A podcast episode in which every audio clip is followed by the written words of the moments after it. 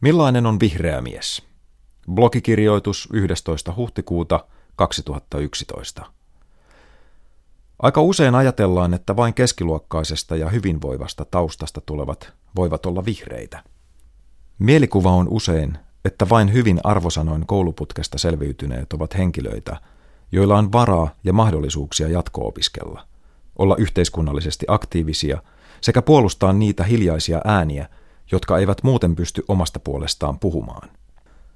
Minulle kaikkein kovimpia arvoja ovat juuri ympäristö- ja luonnonsuojelu, eläinten oikeudet, kaikkein heikko-osaisimpien puolustaminen sekä kansalaisvaikuttaminen ja suora demokratia. Taustaltani en kuitenkaan ole ehkä kaikkein tyypillisen ympäristöaktivisti. Elämääni on mahtunut esimerkiksi seuraavia asioita. Kymmenen asiaa taustastani. yksi. Olen syntynyt Leningradissa ja viettänyt lapsuuteni ensimmäiset vuodet opiskelija-asuntolassa Nevajoen rannalla.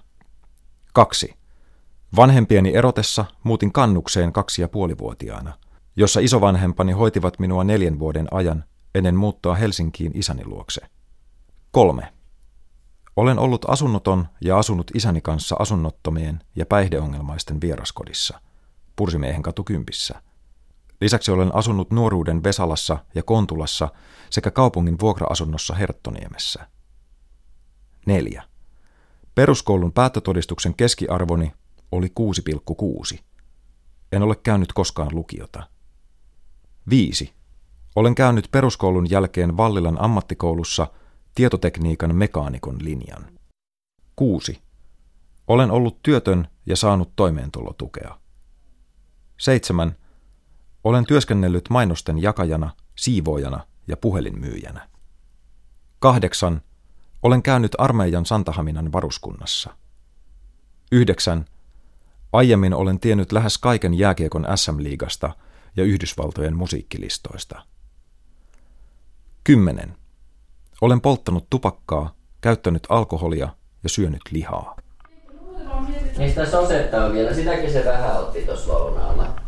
Ja sitten niin ne tofupihvit, mä paistoin niitä tofupihvejä, tota, niin se söi niitä aika innolla. Okei, onko siellä? Ei ole, ne meni jo.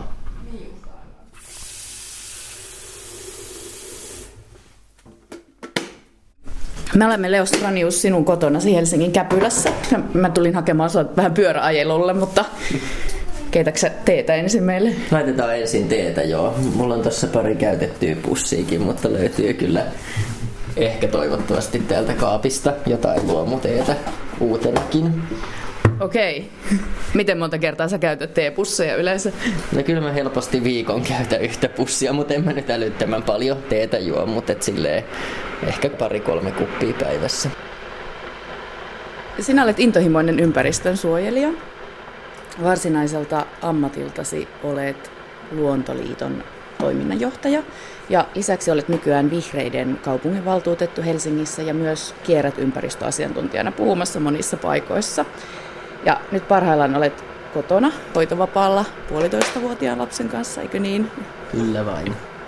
Ja kirjoitat elämästäsi aktiivisesti blogia, jossa puhut niin ympäristöasioista kuin omasta ekologisesta elämäntyylistäsi. Minkälaisia valintoja olet täällä kotona tehnyt ympäristön vuoksi? No niitä on tässä vuosien varrella tehty tietysti monenlaisia. Ehkä ne tärkeimmät liittyy asumiseen, liikkumiseen ja ruokaan. Eli täällä kotona niin nyt toi tee keittyy ekosähköllä ja meillä on täällä ehkä kohtuullinen määrä neliöitä, ainakin verrattuna noin suomalaisiin keskimäärin. Meillä on energiansäästö ja L E D-valoja täällä ja Ja tämän tyyppisiä ratkaisuja asumisen suhteen, Liikku, liikkumisen suhteen, niin tietysti kuljen polkupyörällä kesät, talvet. Ja, ja sitten taas ruoan suhteen, niin mä syön pelkästään kasvispohjasta ruokaa, eli oon vegaani, koska eläinperäiset tuotteet kuluttaa niin paljon luonnonvaroja ja aiheuttaa kasvihuonekaasupäästöjä. Otetaanko teetä nyt? Joo, otetaan no, vaan. Valmistua. Vesi. Kiehu, niin tota, mä voin käyttää tota Anna mullekin. Pussia. Aa, siinä oli vain yksi vanha niin, pussi. Joo, jo joo. Teehen ei laiteta hunajaa. Teehen ei laiteta edes hunajaa, että siinä, siinä menee juuri se raja, että voi ajatella, että hunaja on mehiläisiltä varastamista, niin enpä harrasta sitäkään. Sitten voidaankin siirtyä tänne. Joo, täällä on muutakin perhettä kotona. Kyllä, kyllä. No. Päästetään heidät tuonne keittiön puolelle. Viikkopäiväkirja kahdestoista kahdeksastoista kolmatta kaksituhattakaksitoista. Tiistai. Kävin aamulla juoksemassa viidentoista kilometrin intervalliharjoittelun, eli kolme minuuttia kovaa ja pari minuuttia palauttelujuoksua. Tämän jälkeen pyöräilin aamupalla tapaamiseen pohdiskelemaan maailmanpolitiikan tuulia, vaikka olisi pitänyt ehkä olla Merirastilassa vastustamassa kaupungin metsähakkuita. Luontoliiton toimistolla hoitelin aamupäivän aikana juoksevia asioita ja iltapäiväksi pyöräilin lumi- ja raekuuron siivittämänä Animalian toimistolle eläin- ja ympäristöjärjestöjen yhteiseen tapaamiseen. Illan olin vauvan kanssa. Kävin kylässä yläkerrassa sekä hoitelin muutamia työasioita ja kävin läpi sähköposteja. Siellä blogissa on, vaikutat aikamoiselta jopa superihmiseltä, kun sitä lukee sieltä, että juokset aamuisin pitkiä lenkkejä, käyt vaan kylmässä suihkussa pikaisesti. Ja, ja. No apua, en mä nyt mikään superihminen ole, että... Mutta että kyllä mä itse mietin kaikissa mun niissä arjen valinnoissa aina sitä ympäristönäkökulmaa. Ja sikäli ikään kuin ajattelen, että Kantia mukaille mun pitää itse olla se muutos, jonka mä toivon maailmassa näkevän. Mä en usko, että ympäristökysymyksiä laajemmin ratkaistaan yksilöiden valintojen kautta. Et me tarvitaan niitä yhteiskunnallisia rakenteita, yhteiskunnallista muutosta ja poliittista päätöksentekoa siihen ison muutoksen tekemiseen. Mutta ne yksilöiden teot kuitenkin voi toimia semmoisina inspiroivina esimerkkeinä, jotka sitten sysää ehkä jotain uutta ajattelua liikkeelle. Ja jos miettii ihan näitä sitten tämmöisiä monia, monia valintoja, niin Niin tota, joo, en käytä sampoota ja pyrin käymään viileessä suihkussa hyvin nopeasti, et en lotraa kuumalla vedellä siellä kaksikymmentä minuuttia. Ja se varmaan herättää monissa aika, ää, voi sanoa, ää, aggressiivisiakin tuntemuksia, että, että halutaanko viedä lämmin vesi ja samppookin nyt tästä pois. Mutta eihän siitä ole kysymys tietenkään, että... Et, mä teen näitä valintoja siitä syystä, että ne yksinkertaisesti parantaa mun omaa elämänlaatua. Että suih- nopea suihkussa käyminen säästää tosiaan sitä vettä. Lämmin vesi siellä erityisesti on se, se juttu ja toisaalta sitä on sitä aika virkistynyt. Mutta et vaadi muilta sama, samaa kuin itseltäsi? En vaadi. Et toki mä toivoisin, että et ihmiset kiinnittäisi enemmän huomiota ja tekis niitä valintoja.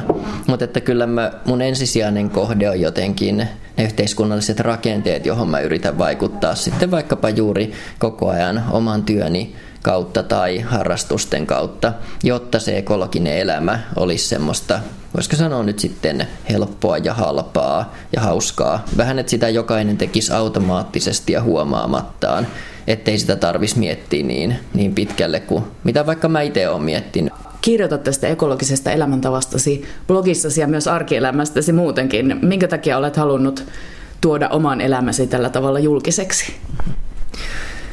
No mä koen, että juuri ehkä ne semmoiset yksilöiden esimerkit niin kuitenkin toimii sillä tavalla konkreettisina herättäjinä ihmisiin, että, että tässä vuosien varrella niin mulla on yllättävän paljon siellä blogissa lukijoita tai se on levinnyt yllättävän laajalle ja mun oikeastaan tehtävä ja halu on vaikuttaa ihmisiin ja heidän käyttäytymisiin, että, että he pohtisivat sitten myöskin omassa arjessa näitä näitä valintoja samalla tavalla kuin mitä sit mä oon ehkä kelannut ja pohtinut.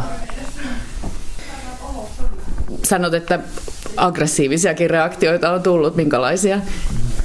No ei nyt mitään pahoja, että aina tulee semmoista haistattelupalautetta välillä ja välillä se on tosi asiallista, joskus se on asiatonta.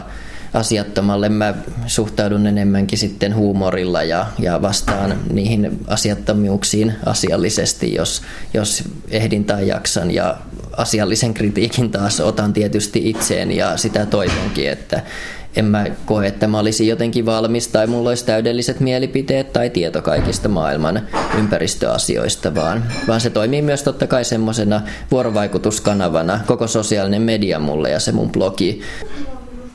Lomailua lähellä. Yhteenveto pitkästä viikonlopusta kymmenes neljättä kaksituhattakaksitoista. Viikonloppuna oli tarkoitus nauttia läheisten ihmisten seurasta, lukea hyviä kirjoja, harrastaa liikuntaa ja syödä hyvin. Tavoitteet täyttyivät tällä kertaa suhteellisen hyvin. Tässä yhteenveto viikonlopusta. Luin neljä kirjaa, kävin kolme kertaa juoksemassa, neljäkymmentäkolme kilometriä, vietin vauvan kanssa kahdestaan kaksikymmentäyksi ja puoli tuntia. Valmistelin yhden esityksen, kirjoitin yhden kolumnin ja yhden artikkelin. Julkaisin neljä lyhyttä blogimerkintää, siivosin ja sisustin, nukuin aamuisin pitkään ja otin muutamat päivätorkut, kävin käpylässä kävelemässä, en käyttänyt euroakaan rahaa. Vietimme siis koko pitkän viikonlopun kotona. Takana on erinomainen loma ilman matkustamisesta aiheutuvia haittoja tai rahan ja luonnonvarojen kulutusta.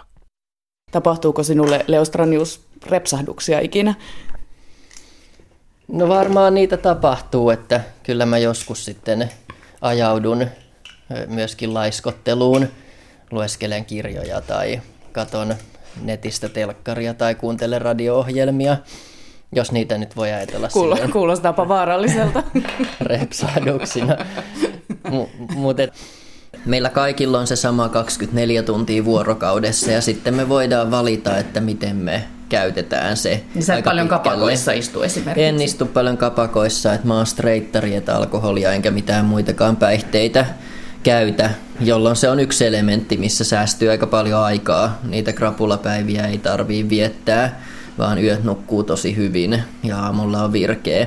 Mutta että mun repsahdus mä huomaan vaikka, että nyt olin tuossa Yhden, yhdessä kevätkokouksessa, koko viikonlopun hotellimajoituksessa, niin sitten mä repsahdin illalla hotellihuoneessa katsomaan televisiota, kun se oli niin jotenkin jännää ja sieltä tuli joku jännä psykologinen thrilleri tai, tai jotain muuta vastaavaa.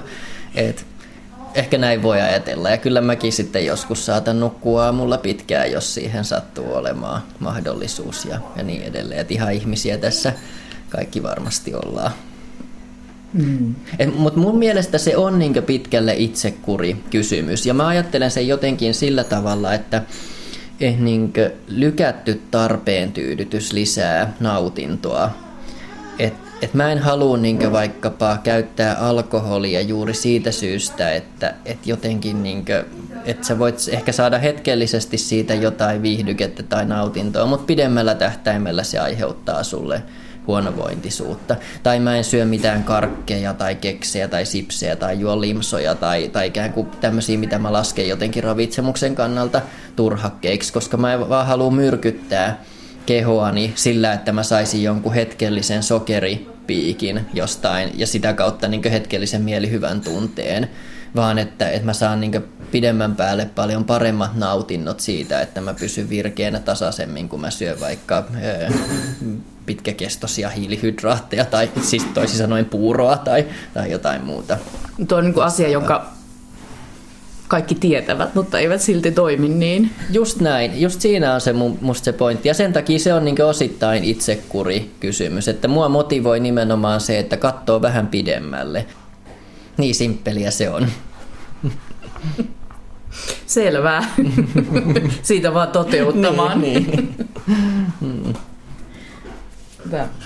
Ärsyttääkö se ikinä tällaiset veltommat yksilöt, jotka eivät kykene samaan tai ole edes kiinnostuneita yrittämään? Ei ärsytä vaan. Ihan oikeasti, kun ei ärsytä. Mua ärsyttää se, että jotkut veltommat yksilöt kuvittelee, että jotenkin tota, mua ärsyttäisi heidän toiminta tai että mua ärsyttää se, että mua syyllistetään siitä, että mä yritän oikeasti vaikkapa elää ekologisesti ja terveellisesti, ihan niin kuin se olisi joltain muulta pois. Ja päinvastoin mä yritän tässä kaikkien yhteiseen hyvään tehdä jotain. Kaikkien niin kuin, lasten ja tulevien lasten puolesta säilyttää elinkelpoista planeettaa. Niin, niin tota, mä ärsyttää se, että et, jos ei mun anneta tehdä sitä, kun mä en sitä niin vaadi suoraan keneltäkään muulta.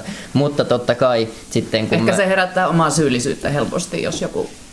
Niin, se on valitettavaa ja se täytyy niin ymmärtää tietysti, että, mutta että, että kyllähän tota, ää, siinä on sitten se vaikeus, vaikeus että niin pitäisikö mun jotenkin, tai mä koen ehkä sen vähän ahdistavana tai, tai juuri se mua harmittaa, että, että pitäisikö mun sitten syödä lihaa ja ajaa joskus autolla ihan vaan sen takia, että muut ei syyllistyisi niin vahvasti.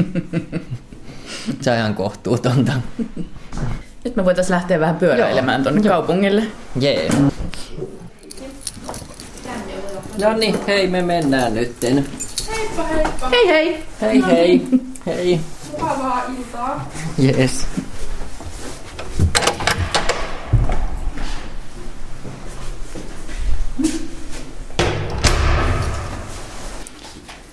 Kypärä päähän.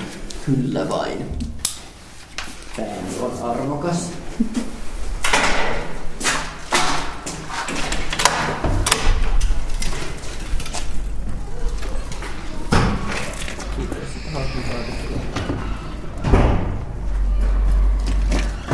Missä sun pillari on? Missä se on? Se on tuolla. Sä halusit ajaa Sörnäisten rantatien kautta ja sitten... Joo, mennään varmaan Joo. siitä. Elikkä... Se on tosi pitkä maa. Ei oo. Tästä Sörnäisiä ei tästä oo kuin semmonen kolme tai neljä kilsaa.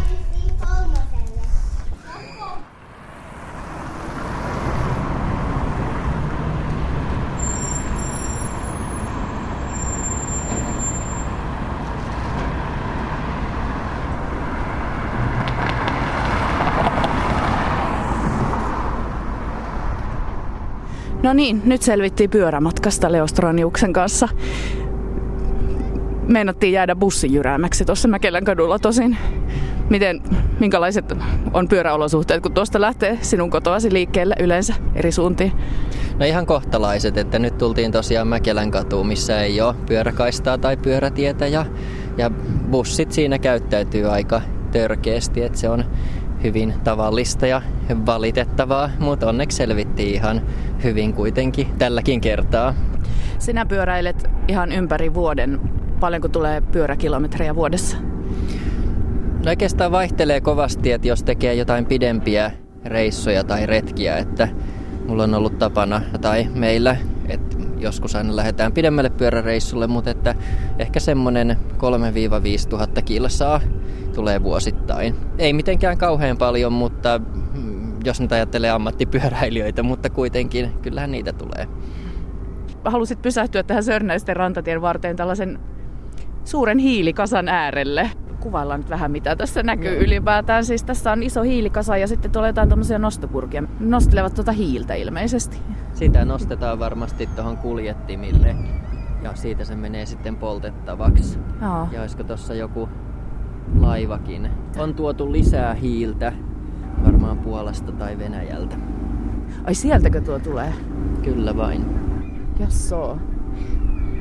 Tämä voisi kuvata sillä tavalla, että tähän kiteytyy semmoinen vanha Helsinki ja sitten toisaalta, kun mä oon itse hirveän optimistinen, niin tulevaisuuden Helsinki. Että tällä hetkellä me vielä nähdään, että tuossa Sörnäisten rantatiellä kulkee hirveä määrä autoja ja nähdään tämä kivihiilikasa. Mutta että mä uskon, että meillä on tulevina vuosina ja vuosikymmeninä niin kivihiilikasa on muuttunut ehkä tuulivoimapuistoksi tai mm, tommoseksi hake- tai bioenergiakasaksi ja autotkin on kadonnut tai ainakin dramaattisesti vähentynyt tuosta Sörnäisten rantatieltä ja siinä on paremmat pyöräilyolosuhteetkin. Miten tuosta hiilikasasta pääsisi eroon tässä Helsingin edustalla? No siihen on moniakin keinoja, että, että mun mielestä just siistiä tai hienoa on, että, että siitä päästään eroon joko sillä, että me säästetään Säästetään energiaa, vähennetään sähkön kulutusta tässä kaupungissa, potentiaalia on vaikka kuinka paljon.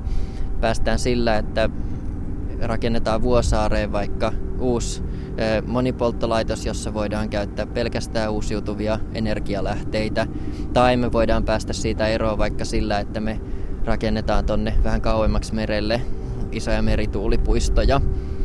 Et vaihtoehtoja on ja, ja toivottavasti siitä tullaan pääsemään eroon. Et nythän Helsingin tavoitteena on olla hiilineutraali vuoteen kaksituhattaviisikymmentä mennessä, mutta toivottavasti se tapahtuu jo paljon nopeammin.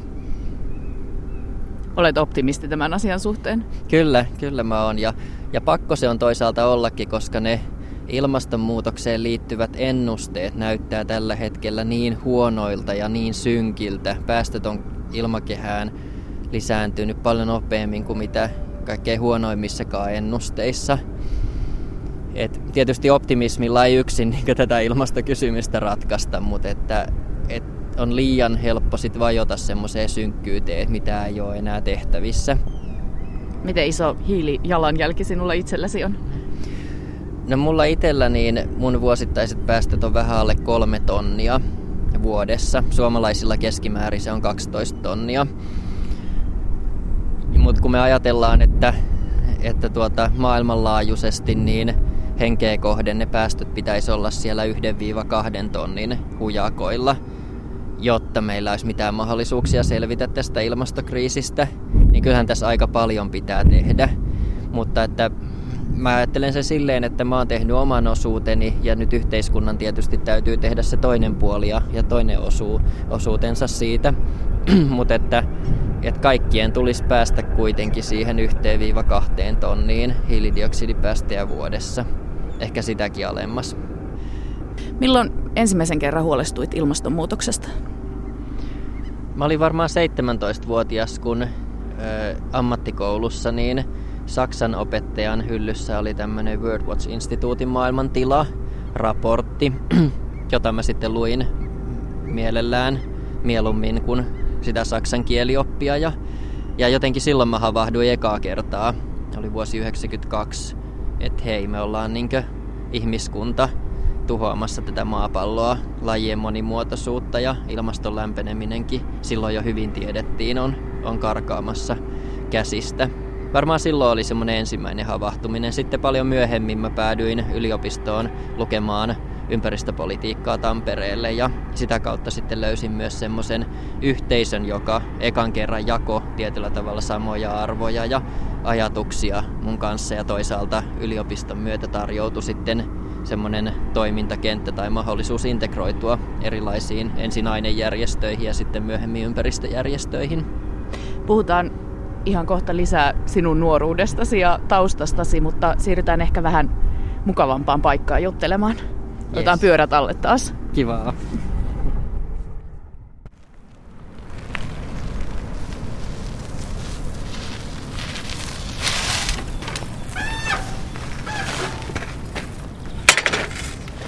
No niin, nyt tultiin perille. Ja kymmenen kilometriä ajettiin jo tässä, vaikka ollaan ihan lähitienoilla. Joo, kyllä vain. Mukava pyöräillä nyt, kun kevät on ja aurinko paistaa. Paljon muitakin pyöräilijöitä ja liikkujia. Ja me jätetään pyörät tähän ja lähdetään kävelemään ensin polkua, sitten pitkospuita pitkin Lammasaareen.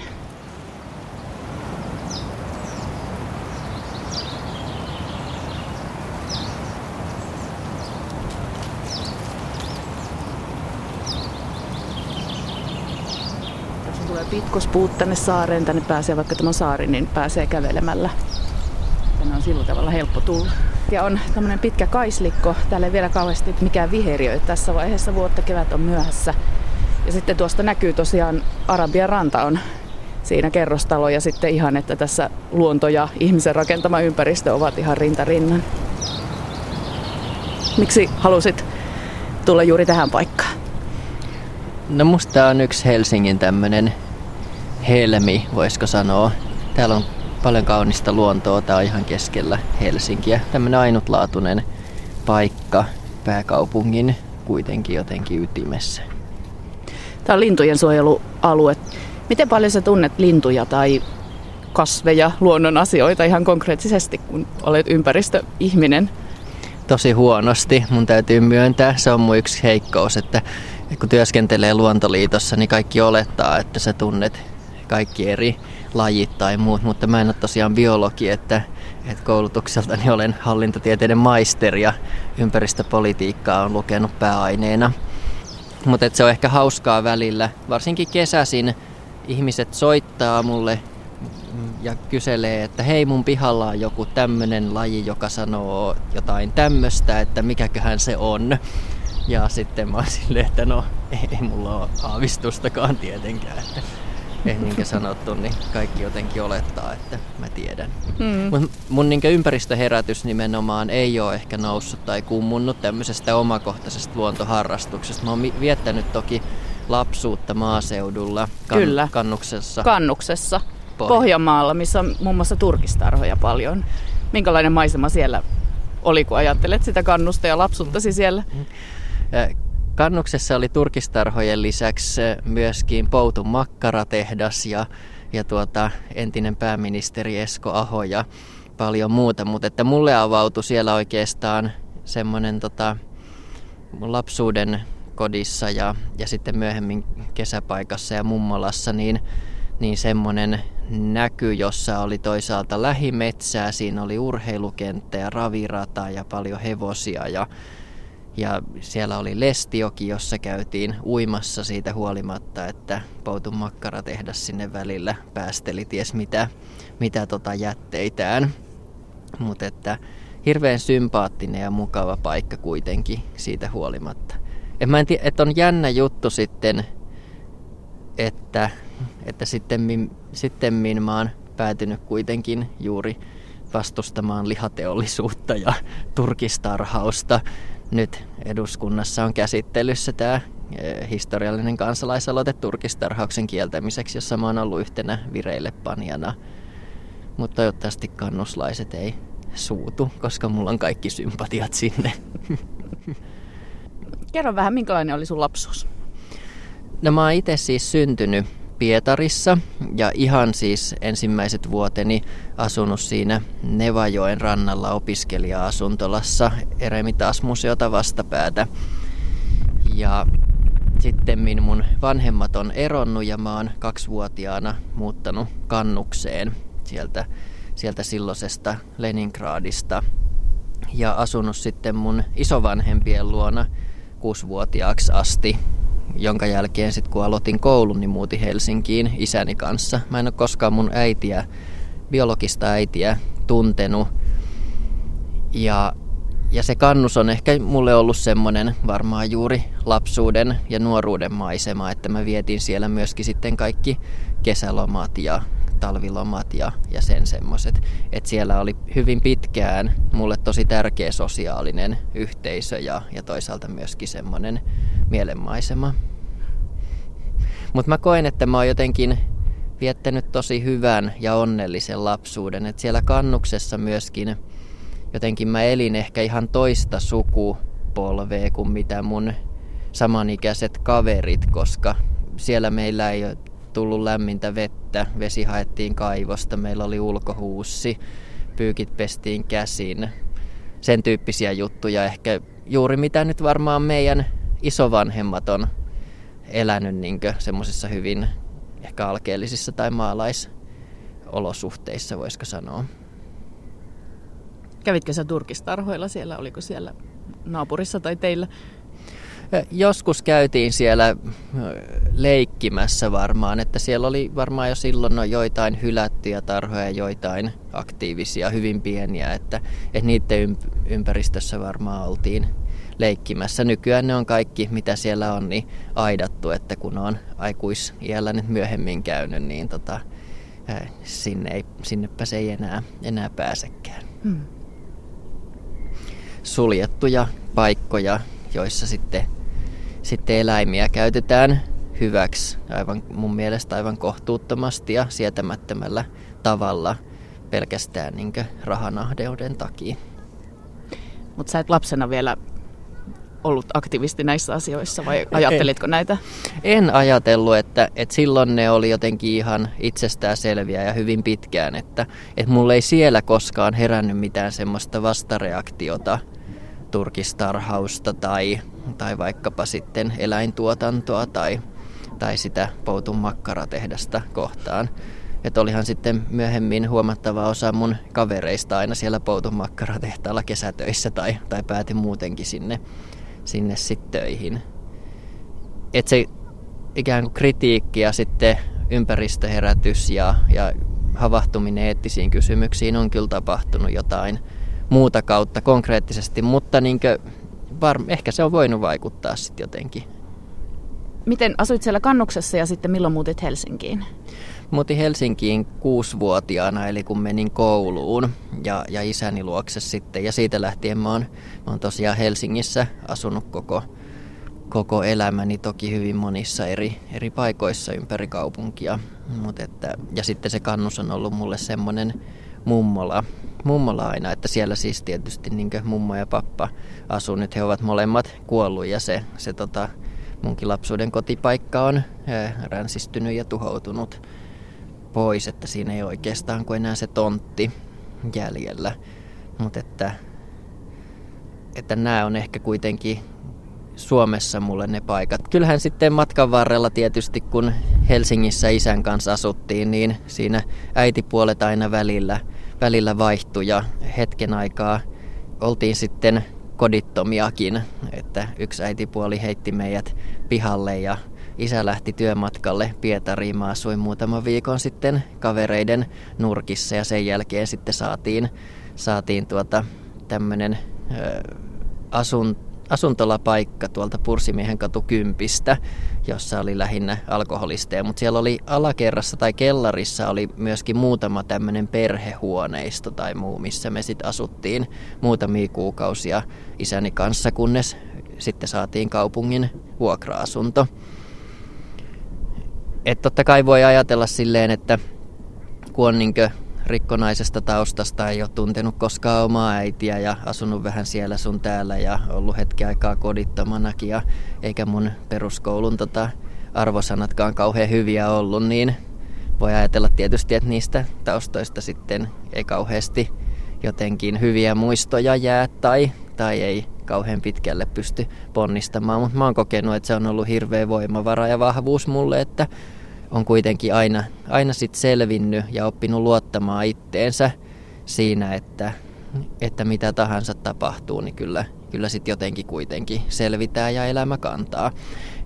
Et, ja siihen perustuu ehkä se mun varmaan ajatus siitä, että miten tärkeä tietyllä tavalla hyvinvointivaltio ja hyvinvointiyhteiskuntakin on, että että kun on omassa elämässä kokenut sen, että, että kun kaikki muu oikeastaan ympäriltä pettää, niin silti on joku semmoinen turvaverkko, joka nappaa sut kiinni silloin, kun sulla ei ole mitään muuta. Eli tässä tapauksessa vaikka se Pursimiehenkatu kymppi tai sitten ne kaupungin vuokra-asunnot, joihin me päästiin asumaan isäni kanssa. Niin onhan se semmoinen, jota sois, että ei purettaisi tässä yhteiskunnassa, vaan vahvistettaisiin, että se hyvinvointivaltion turvaverkko, se on kovin harva ja sen läpi menee aika moni. Että sillä tavalla mulla on ollut ihan satumaista onnea tietysti, että, että mä oon jotenkin pysynyt kuitenkin pinnalla ja omasta mielestäni voin tosiaan hirveän, hirveän hyvin, eikä, eikä siitä ole mitään traumoja tai muitakaan jäänyt, että kun ne on kuitenkin tullut käsiteltyä itse, niin, niin tota, mä oon, vaikka joku voisi sanoa sitten, että, että huonosti on vanhemmat heitteille jättänyt tai muuta, niin mulla ei ole kyllä ripaustakaan niinkö katkeruutta mun vanhempia tai varsinkaan mun isääni kohtaan. Että hän itse toki itseään soimaa siitä, että olisi pitänyt musta parempaa huolta pitää, mutta että mun mielestä just tärkeää on ollut se, että hän on antanut mulle vastuuta ja tilaa ja luottanut siihen, että mä kyllä pärjään elämässäni. Et sitten mihän, kun mä täytin kahdeksantoista, niin mun vanhemmat muutti, muutti myöskin tuonne Joensuuhun, tai isä perheineen ja puolisoineen, että sitten mä jäin siinä vaiheessa myös, myös yksin tänne kaupunkiin. Olin ammattikoulussa silloin. Ja niin sä et mennyt lukioon ollenkaan? En, mä en ole Joo. lukiota käynyt ollenkaan. Että, että mä oon ollut ammattikoulussa ja, ja sitten tota siitä suoraan työelämään ja tai armeijaan ja työelämään ja, ja sitten tota, myöhemmin vasta sitten kaksnelosena mä päädyin yliopistoon lukemaan ympäristöpolitiikkaa. Miten sä pärjäsit armeijassa?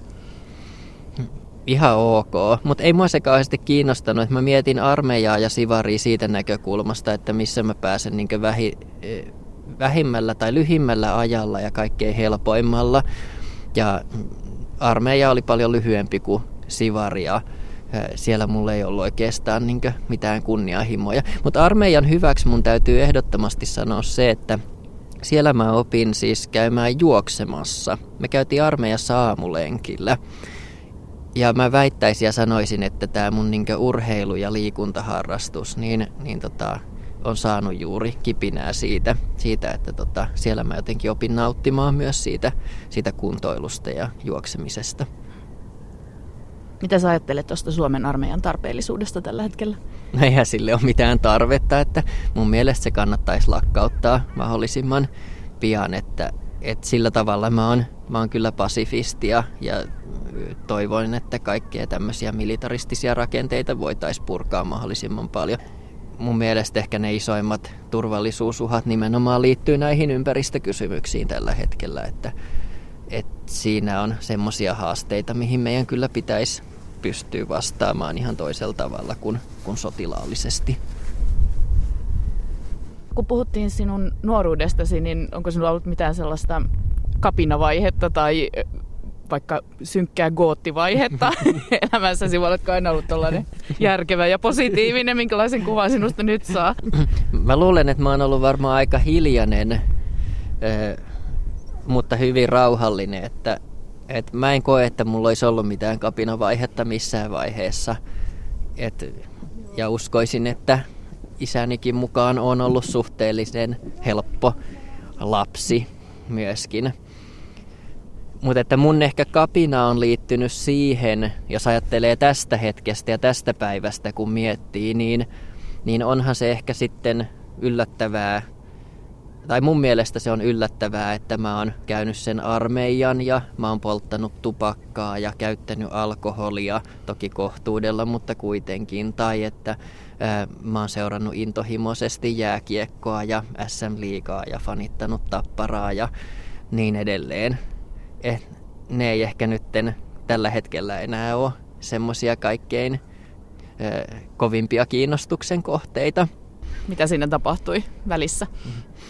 No siinä tapahtui ehkä just se ammattikoulussa jonkunlainen havahtuminen siihen, että et hei, ihmiskunta on tällä omalla elämäntavallaan tuhoamassa maapalloa ja tulevien sukupolvien edellytyksiä. Mikä sinut havahdutti?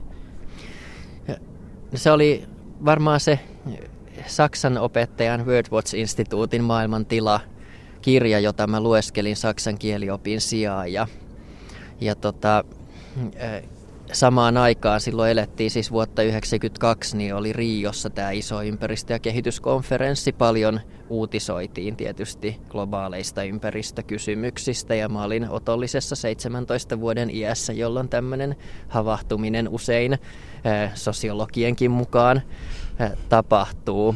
Niin varmaan se on ollut ehkä mulle semmoinen yksi tärkeimpiä alkukimmokkeita. Mutta tähän ei niinku liity mitään jotenkin semmoista dramaattista yhtä yksittäistä tapahtumaa, vaan että sitten se on pikkuhiljaa kypsynyt siitä, siitä tämä mun ympäristöajattelu. Ja, ja tota, sitten mä aloin lukemaan paljon alan kirjallisuutta ja sitten mä päädyin Se erilaisiin seminaareihin, yleisötilaisuuksiin, kävin yliopistolla, vaikka en opiskellut siellä, niin myöskin luennoilla, joillain ympäristöaiheisilla luennoilla. Ja sitten kun mä kävin siellä, niin sitten mä jossain vaiheessa tajusin, että, että hei, että Tampereellahan voi lukea ympäristöpolitiikkaa pääaineena juuri sitä ja niitä kirjoja, joita mä muutenkin luin. Ja se oli sitten kimmoke, että hei, mitäs jos mä menisin opiskelemaan sinne. Ja sitten mä töiden ohella kävin Espoossa töissä, mähän olin pitkään tietoliikennealalla, tein hommia, niin sitten koko päivä työn ohella hoitelin ne opiskelut siitä myöskin sitten. Ja olin siis kaksitoista vuotta about kaiken kaikkiaan, että, että lopuksi mä olin sitten sen firman ympäristöpäällikkö, joten ikään kuin siitä opinnoista tuli mulle työura, mutta sitten mua poltteli niin vahvasti nämä ympäristökysymykset, että, että mä sitten siirryin vähän niin jatko-opintojen väitöskirjatyön myötä niin, niin tuonne järjestöpuolelle, ensin Suomen Luonnonsuojeluliittoon ja nyt sitten tosiaan Luontoliittoon töihin.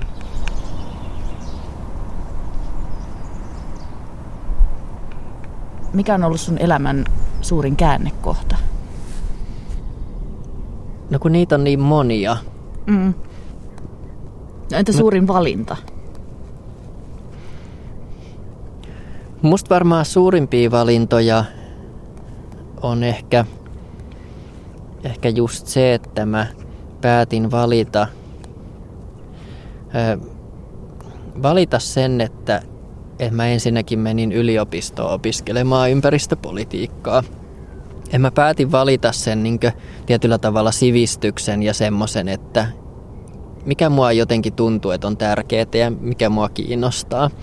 En mä hyppäsin siihen. Ja toinen, tär- toinen tärkeä valinta on varmasti se, kun mä, mä siirryin äh, sieltä yksityiseltä sektorilta tietoliikennealalta niin järjestöihin, töihin. Et vaikka mulla oli ihan älyttömän hyvä työ siellä ja mä viihdyin siellä, niin silti jotenkin sitten nämä ympäristökysymykset on poltellut mua niin, niin paljon. Kun mä oon toiminut nyt viisitoista vuotta ympäristökysymysten parissa ympäristöjärjestöjen kautta, että kun aikaisemmin sitä oli vaan semmoinen marginaaleissa huuteleva häirikkö, ja, ja sitä vähän niin jotenkin aina katsottiin kieroa ja kummeksuen, kun avasi suunsa jossain seminaareissa, niin tänä päivänä sitä on ihan tosi haluttu asiantuntija, ja, ja niitä ympäristökysymyksiä ei enää pystytä sivuuttamaan edes siinä politiikan teon kovassa ytimessä, vaan ne on tullut sinne. Mutta että totta kai vielä aika kaukana on ne päivät, että että esimerkiksi Suomessa pääministeri kutsuisi ympäristöjärjestöt hätäkokoukseen, että miten mahdollisimman nopeasti vähennetään Suomen kasvihuonekaasupäästöjä, koska ilmastonmuutos uhkaa riistäytyä käsistä. Se on kuitenkin se juttu, mitä just nyt pitäisi tehdä. Ei se, että mikä on palkkaneuvotteluiden tulos tai, tai mikä on työllisyystilanne tai, tai joku muu vastaava. Ne on ihan sekundäärisiä juttuja.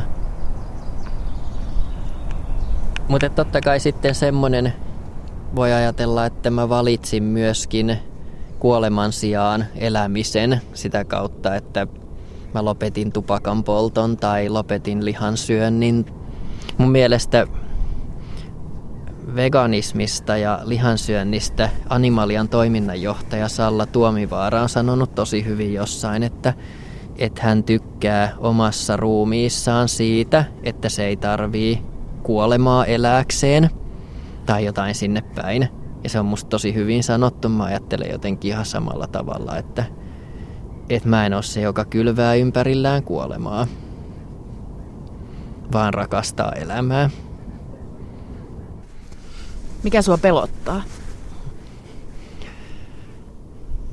Ehkä mua pelottaa jonkun verran se, että, että ilmaston lämpeneminen kuitenkin karkaa käsistä. Tai se, että jos me ollaan sittenkin ajauduttu siihen tilanteeseen, että mitä ei ole enää tehtävissä, että nyt on, että ollaan jo niin pitkällä. Toisaalta kyllä mua pelottaa semmoiset ihan arkisetkin asiat, kuten vaikkapa kuolema ja loukkaantumiset tai onnettomuudet tai, tai muut. Mutta aika vähän kuitenkin. Ja kyllä mä oon semmoinen... perusoptimismi, että mulla ei ole kauhean vahvaa taipumusta vajota synkkyyteen tai... Mua kiinnostaa mm. toi positiivisen ajattelun niin, alkulähde. Niin, niin, se va, niin mistäköhän se, mä en tiedä mistäköhän se nyt oikeastaan tulee sitten, kun jotenkin vaikka voisi ajatella, että mulla on ollut rankka lapsuus tai nuoruus, mutta mulla on aina ollut sitten jotenkin semmonen, semmonen tota... varmuus siitä, että asiat kyllä järjestyy, tai kyky järjestää asiat sillä tavalla, että, että homma hoituu.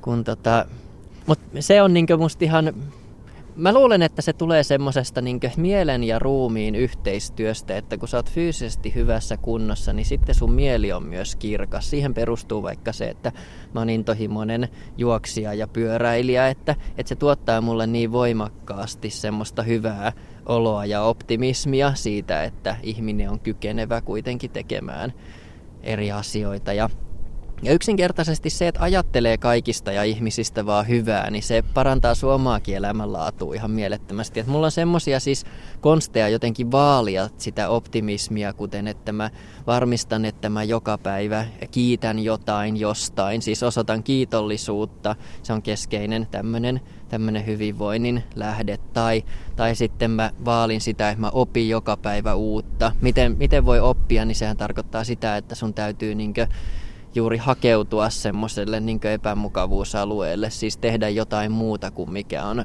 semmoista helppoa ja automaattista. Et täytyy ikään kuin hakeutua aktiivisesti tilanteisiin, jossa kokee häpeätä, turhautumista, ujo, ujostusta ja pettymyksiä. Täytyy hakeutua semmoisiin tilanteisiin, jossa epäonnistuu. Et musta niin kuin epäonnistumiset on ihan loistavia, kunhan niitä tekee kohtuudella, ettei siis silleen, ettei kukaan niin kuin menetä henkeään tai mitään ikään kuin todella vakavaa. Mutta se, joka ei ole epäonnistunut koskaan, niin ei ole voinut saavuttaa mitään, koska se ei ole edes yrittänyt. Että, et sillä tavalla jotenkin mun mielestä... Liekö sellaista ihmistä olemassakaan? Ei varmasti olekaan. Mutta että monet ihmiset niin kuin käpertyy semmoiseen tiettyyn niin kuin tuttuun ja turvallisu- turvallisuuteen ja Ja se niin kuin supistaa sitä elämänpiiriä kauhean vahvasti, että, että mitä jotenkin laajempi se elämänpiiri on, mitä erilaisempia ihmisiä tapaa ja näkee, niin se myös valaa semmoista niin kuin ehkä optimismia, että kaikki on tietyllä tavalla mahdollista. Et ehkä siinä on se, että jos miettii sitä taustaa juuri, me ollaan mun puolison kanssa paljon puhuttu, joka tulee semmoisesta perushyvästä keskiluokkaisesta taustasta ja on, on niin kuin ollut kympin oppilas ja, ja tietyllä tavalla saanut niin kuin tosi hyvät pohjat, pohjat siihen. Niin hän ehkä kokee välillä semmoista niin kuin, ö, just velkaa sille, että on pakko onnistua, koska on saanut niin hyvät lähtökohdat. Kun mun ehkä sit ajatus on se, että kaikki mitä mä oikeastaan teen, niin on sillä tavalla niin kuin eteenpäin ja, ja jotain niin kuin vähän parempaa siitä niin kuin huonommasta pois. Niin, ja, ja että se on niin kuin myös osittain niin kuin sun itses ansiota, että sä oot niin kuin jaksanut yrittää. Vaikka niin kuin sanottu, niin eihän mä ois selvinnyt ilman sitä hyvinvointivaltio, turvaverkkoa tai, tai niin kuin niitä lukemattomia ihmisiä tai ystäviä, joita ympärillä on ollut. Et en mä sitä tarkoita, että jokainen on oma onnensa seppä, mutta kuitenkin mulla on jotenkin semmoinen fiilis, että, että sitä pystyy tekemään aika paljon, jos haluaa vaan. Ehkä semmoinen onnellisuutta vähentävä asia on, että vertaa itseään muihin. Mm, mm. Ja kyllä mä sitä kieltämättä joskus teen. Varmaan se on yksi, yksi mun heikkous. Et ehkä sitä vertaa vaikka, että voi sentään kun toi juoksi niin nopeasti ton maratonin ja mä en niinkö pääse ollenkaan. Tai ää, miettii, että no on, on se hurjaa noi ultrajuoksijat, et en mä vaan pystyis semmoseen. Tai että, että joku ympäristö... Ää, järjestökollega tekee jotain siistiä ja makeeta, niin totta kai sitä vertaa, että hei, miksi mä keksinyt tota tai, tai tajunnut. Osittainhan se on ihan semmoista mun mielestä tietyllä tavalla tervettäkin kilpailua, mutta että on ihan totta, että, että vertaa, vertaaminen muihin tai semmoinen, niin se kyllä heikentää sitä, sitä hyvinvointia.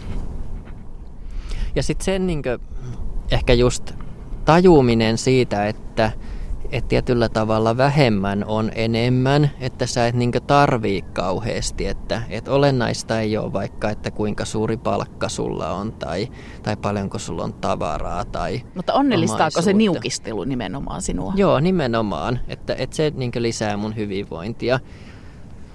Et, et mä koen jotenkin, että mä oon niin rikas, että mulla on varaa olla ilman, että tietyllä tavalla... Mä oon niin tyytyväinen itteeni ja tilanteeseeni, että mun ei tarvii hankkia vaikkapa jotain uusia tavaroita tai vaatteita tai mitä tahansa, jotta mä olisin jotenkin kokonainen ihminen, vaan mä oon ihan niinkö oma itteni semmosena kuin mä oon. Vaikka mun puoliso haukkuukin, että mä kuljen jatkuvasti reikäisissä farkuissa ja, ja mun vaatteet on ihan kulahtaneita ja niin edelleen. Mut niin. Mä en kyllä osaa, osaa sanoa, että mistä tää mun niinkö jotenkin optimismi nyt niinkö, se vaan, se vaan tulee. Ja mulla on oikeastaan niinkö Niin, mä osaan kuvailla koko ajan muuten vaan paljon paremmin sitä, että miten mä niinkö teen sitä, kuin se, että mistä se, se tulisi. Mutta jos vaikka miettii, että mulla on tietokoneen ruudulla siis niinkö taustakuvana tämmöinen niinkö viisloukani, jota mä niinkö näen joka päivä, jotka on siis innostus ja energia, rikastava vuorovaikutus, kiitollisuus, oppiminen ja vierailut epämukavuusalueella. Ja mä mietin joka päivä, että nämä on niitä juttuja, mitä mä niinkö haluan tänään varmistaa. Että nämä on mun tavoitteet tänään. Ja sitten sen myötä, kun niinkö osoittaa muille ihmisille kiitollisuutta, tapaa kiinnostavia ihmisiä, hakeutuu sinne epämukavuusalueen, niin sitten kaikki muu jotenkin tulee siinä, siinä sivussa. Mitä sä teet sitten semmoiselle kuin turhautuminen, ärtymys, väsymys, pelko? Kaikkea niitäkin välillä tulee, totta kai. Ja tietysti sitä on väsynyt, että sitten täytyy levätä. Niinhän se, niinhän se tietysti menee, että kauhean loogista. Tai, tai että... Et itsehillintä on tietysti semmoinen, että jos sä koet jotenkin semmoista niinkö vihan tunteita tai, tai muita, niin, niin kauhean tärkeä. Mutta en mä, mä aika harvoin kuitenkaan. Et, totta kai mä koen turhautumista, vaikka kun mä niinkö yritän vääntää ö, jotain yhteiskunnallisia kysymyksiä tai mua ärsyttää, että... Ö, Helsingissä päätetään varata kolmekymmentä miljoonaa lisää onnettomalle Olkiluoto kolme ydinvoimala projektille ja, ja tämän tyyppisiä. Tietysti se ärsyttää mua. Mutta että mä oon ottanut jotenkin myöskin semmoiseksi oma, oman niinkö toiminnan ja vaikkapa politiikan teon johtoajatukseksi sen, että, että jos mä ajattelen joistain jotain negatiivista, tietysti mulla on negatiivisia tunteita, niin mä en sano sitä ääneen enkä anna sille niinkö liikaa valtaa, vaan mä korostan aina niitä hyviä puolia, koska kaikissa niitä on. Ihmiset on lähtökohtaisesti mun maailmassa hyviä, ihmiset lähtökohtaisesti mun maailmassa ajaa pelkästään hyviä asioita. Meillä on vähän eri käsitys siitä sitten tietysti, mikä on hyvää aina milloinkin eri ihmisillä. Mutta että mun maailma rakentuu ehkä semmoiselle naiville optimismille ja Ja sellaiselle, että, että ei kukaan tee tahallaan mitään pahaa, ei tietenkään. Mikä sinulle on pyhää? Pyhiä asioita on varmaan niinkö hirveän paljon. Ehkä se kaikkein selvin vastaus, ja mikä varmaan tulee hirveän monilla muillakin mieleen, ei pelkästään mulla, niin mulle niinkö pyhää on elämä. Jos mä selitän sen tai perustelen, niin... Niin sen takia, että mä oon jotenkin havahtunut siihen, että elämä maailmankaikkeudessa on aika harvinaista. Sitä ei ole itse asiassa tavattu missään muualla kuin maapallolla. Ja jos me halutaan turvata se elämän jatkuminen, niin silloin tämmöisissä muuttuvissa olosuhteissa, missä me maapallolla kuitenkin joudutaan olemaan, niin muuttuvissa olosuhteissa se elämän jatkuminen, turva, jatkuminen turvataan sillä, että se elämä on mahdollisimman monimuotoista. Eli täällä on useita eri elämänmuotoja ja lajeja ja niin edelleen. Ja tästä oikeastaan niin konkreettisemmin juontaa sit juurensa sen, että et mulle pyhää nimenomaan on se sen elämän ikään kuin ohella se luonnon monimuotoisuus ja, ja se, että, että me sitten ihmisinä käyttäydyttäisiin jotenkin sillä tavalla, että me kunnioitettaisiin sitä monimuotoisuutta, rikastettaisiin sitä eikä hävitettäisi.